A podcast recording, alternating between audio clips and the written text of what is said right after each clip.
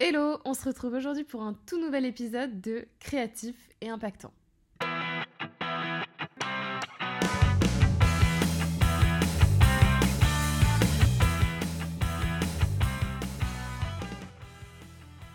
Septième épisode et non des moindres sur une question qu'on m'a énormément posée euh, auprès de, mes clients, c'est dois-je vraiment montrer mon visage pour percer?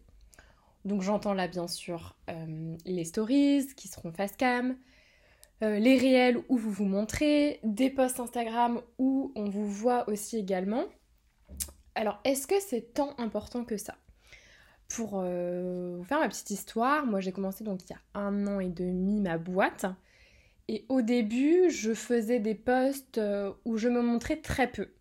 Euh, déjà les stories fast cam, j'étais pas encore à l'aise et je ne mettais que des photos de moi détourées sur certains posts, donc c'était par petites touches. Mais globalement, mon feed n'était pas très humanisé. Et en fait, donc petit à petit, ça s'est démocratisé, encore heureux Aujourd'hui, euh, on voit euh, davantage de petites têtes. Donc je vais d'ailleurs en fait donner mon avis directement. Pour moi, oui, c'est très important. Pas de spoil, je vous donne ma réponse directe. C'est-à-dire que aujourd'hui, c'est très difficile, surtout sur les réseaux sociaux où c'est de l'émotionnel, euh, de s'attacher à un compte finalement où on voit jamais la tête de la personne.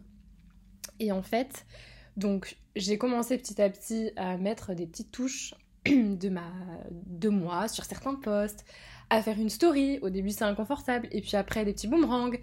Et puis après, je me suis surprise à parler en fait en, story. Et ensuite sont venus les fameux réels où je me suis dit, ben c'est parti. Euh. Donc voilà, aujourd'hui je suis une grande fan euh, voilà, des réels où, je me montre, non pas que je suis devenue une personnalité totalement narcissique, mais je suis à l'aise avec mon image, je m'amuse et c'est génial. Et euh, donc je comprends les gens qui sont pas très à l'aise avec leur image, mais sincèrement, c'est juste sortir de sa zone de confort. Vous en faites un, deux, trois, et, et ça finira par aller. Et comme on dit, fake it until you make it. À force de se forcer un peu, bah, ça deviendra naturel pour vous. Et en fait, finalement, en quoi c'est si important et, quel est le, ce pouvoir du, branding? Donc le branding impose non seulement de, parler de soi, de parler de la marque, mais aussi de se montrer c'est qu'en fait, vous allez créer une identité distinctive. Et vous allez consolider votre communication, euh, vous allez y mettre de l'émotionnel, du narratif, et on va plus facilement vous identifier. Un peu, c'est comme un plus dans la charte graphique. Donc ça va être, par exemple, vous avez votre logo, la palette de couleurs, la typo, le ton de communication, et ça, ça peut se voir justement si vous prenez la parole, les valeurs, et tout ça avec un gros plus, le fait de vous montrer et d'incarner en fait vos dires. Donc, euh, on a par exemple euh, le fameux Elon Musk qui, a un branding assez distinctif. C'est donc un entrepreneur et un, innovateur. On va pas juger euh, sa personnalité, ce qu'il fait ou quoi. Mais en tout cas, il a réussi quelque chose, c'est à créer une marque personnelle qui est très forte, associée à ses entreprises comme voilà, Tesla, SpaceX. Il a une personnalité, donc je le rappelle, sans jugement, très audacieuse, c'est le cas. Ses communications sont transparentes sur les réseaux sociaux et il a un engagement assez fort envers euh, les innovations euh, révolutionnaires. Qu'est-ce qu'on pourrait citer d'autre euh, que tout le monde connaît c'est pas du tout des personnalités que, j'apprécie particulièrement, mais si on prend Kim Kardashian, elle aussi, elle a un branding distinctif. C'est voilà une personnalité de télé-réalité, une working girl en étant entrepreneur. Elle a une marque personnelle immense sur la mode, la beauté, le lifestyle. Et, et voilà, elle a utilisé les réseaux sociaux de manière habile pour parler de sa création de, marque de mode et elle a été euh, pertinente en fait euh, dans les tendances actuelles. Elle a, elle a suivi le courant euh, assez vite et elle a même créé de nouveaux, de nouveaux courants. Donc voilà, qu'on partage ou qu'on ne partage pas, on ne vous demande pas d'être eux puisque voilà, vous ne pourrez pas. Et de toute façon, on est tous uniques et vous allez faire de même en étant vous-même et en étant heureux de, présenter vos produits, vos services. Voilà, c'est à peu près, euh, à peu près tout, en tout cas en, termes d'exemples. Et en fait, euh, pour parler euh, un petit peu psycho, parce que moi j'adore j'adore la psycho. Je suis quelqu'un qui a lu énormément de, livres de psycho, de dev perso. Pareil, on aime ou on n'aime pas, mais il y a une, une, grande psychologie en fait derrière le fait de, de, montrer son visage. Ça humanise énormément, énormément la marque en fait, parce que vous allez pouvoir ressentir pour cette personne de l'empathie et une forme de reconnaissance. Faut savoir que les êtres humains, on, a une capacité naturelle à ressentir de l'empathie envers, de l'empathie pardon, envers d'autres visages humains. Donc, ben, lorsqu'on expose son visage, eh bien, euh, ça déclenche une réponse émotionnelle de la part justement de nos, clients euh, potentiels. Et en fait, inconsciemment, on se projette dans, l'expérience avec l'autre. Euh, voilà, on favorise la connexion empathique. On se dit ah tiens, si je bossais avec elle, ça serait sûrement comme ça. Ou ah tiens, ça me donne envie. j'ai envie de bosser avec elle. Ça ne veut pas dire que la personne finalisera un acte ou va prendre votre programme dans la foulée, mais petit à petit, elle construit une, affection fictive en fait avec vous. Donc ça arrive sur un peu mon, autre point, c'est la création de, liens personnels. Ça va créer un lien euh, personnel, votre visage va créer un lien personnel et permet euh, au client de se connecter avec l'entreprise sur un plan un peu plus intime. Ça va euh, au-delà d'une interaction commerciale et justement les clients ils vont être plus enclins à soutenir une entreprise lorsque des visages humains sont associés à une histoire, à sa mission, aux valeurs que euh, une boîte où finalement on n'a jamais connaissance de qui se cache derrière les produits euh, ou services. Ensuite, un point euh, très fréquemment abordé aujourd'hui dans les entreprises, dans les médias, c'est la transparence et l'authenticité. Eh bien, montrer un visage humain dans le cadre commercial, ça va renforcer cette transparence et cette authenticité.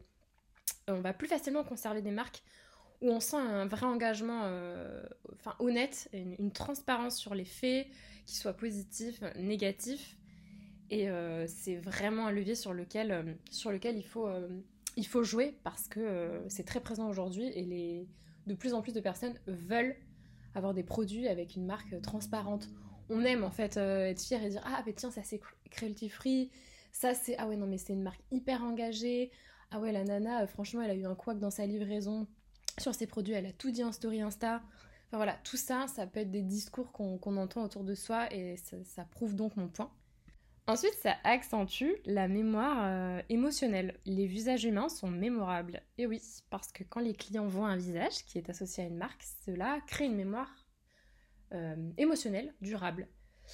Donc euh, ça va pouvoir influencer les décisions d'achat à terme, car les consommateurs, ils ont tendance à préférer les marques avec lesquelles ils ont établi une connexion émotionnelle positive.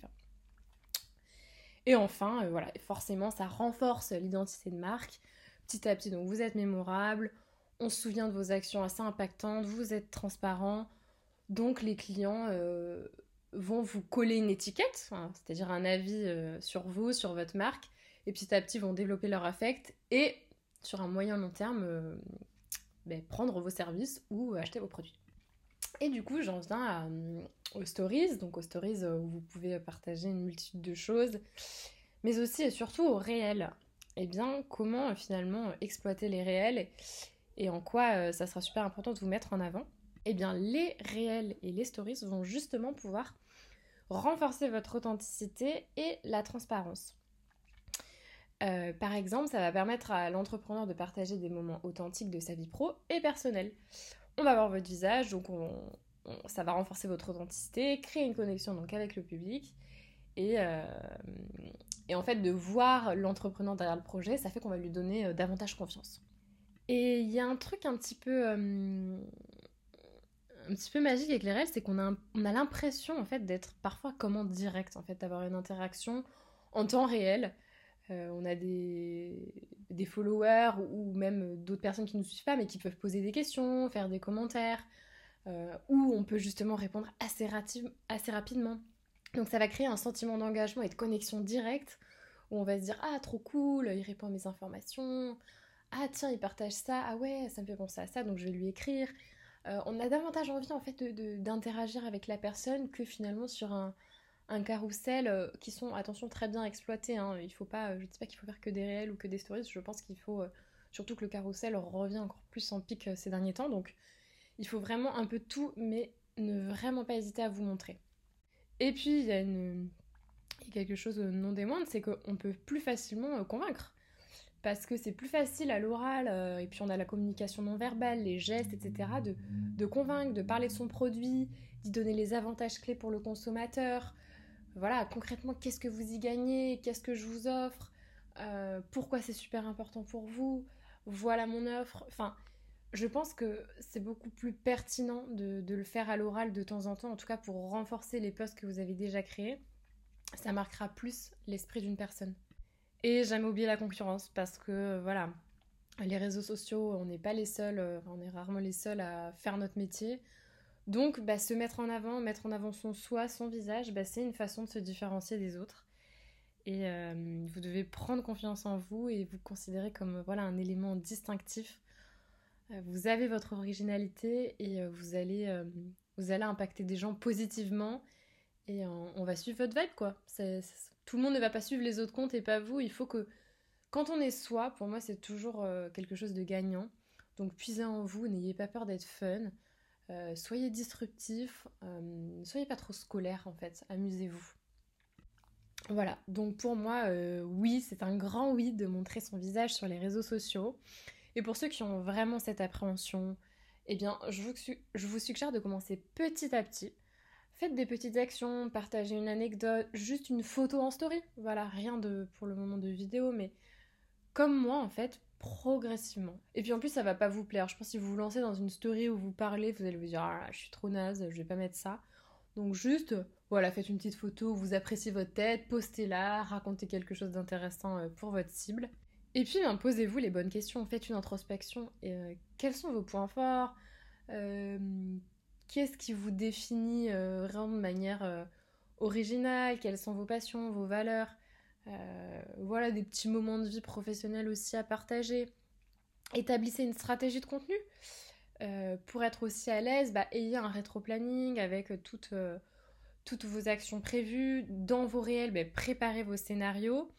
D'ailleurs, je, fais une offre exclusive là pour les fêtes où je, vous permets, enfin, je vous crée, je suis un peu votre scénariste, où je vous crée trois mois de réel, donc un réel par semaine, où je vous détaille en fait le script donc faites ça, faites-le, euh, faites un script pour, euh, pour, chacun de vos réels et ça vous permettra d'être plus à l'aise que de vous jeter un peu euh, dans la gueule du loup.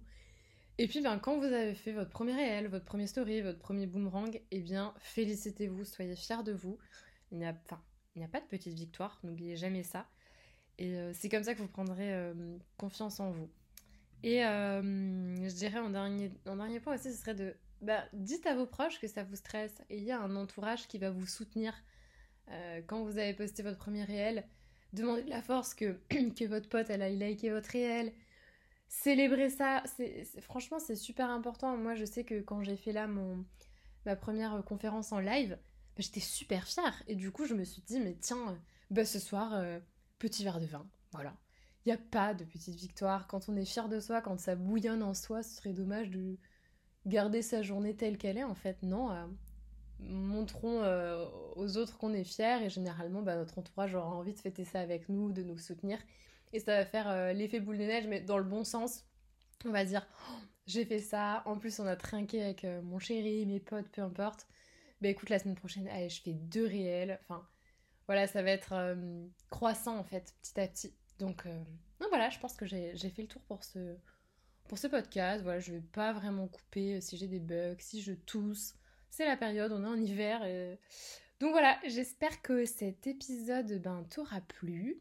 Je t'invite à me laisser un petit commentaire, ça fait toujours ultra plaisir. Et bien voilà, je te laisse là et puis je te dis à la prochaine pour un nouvel épisode.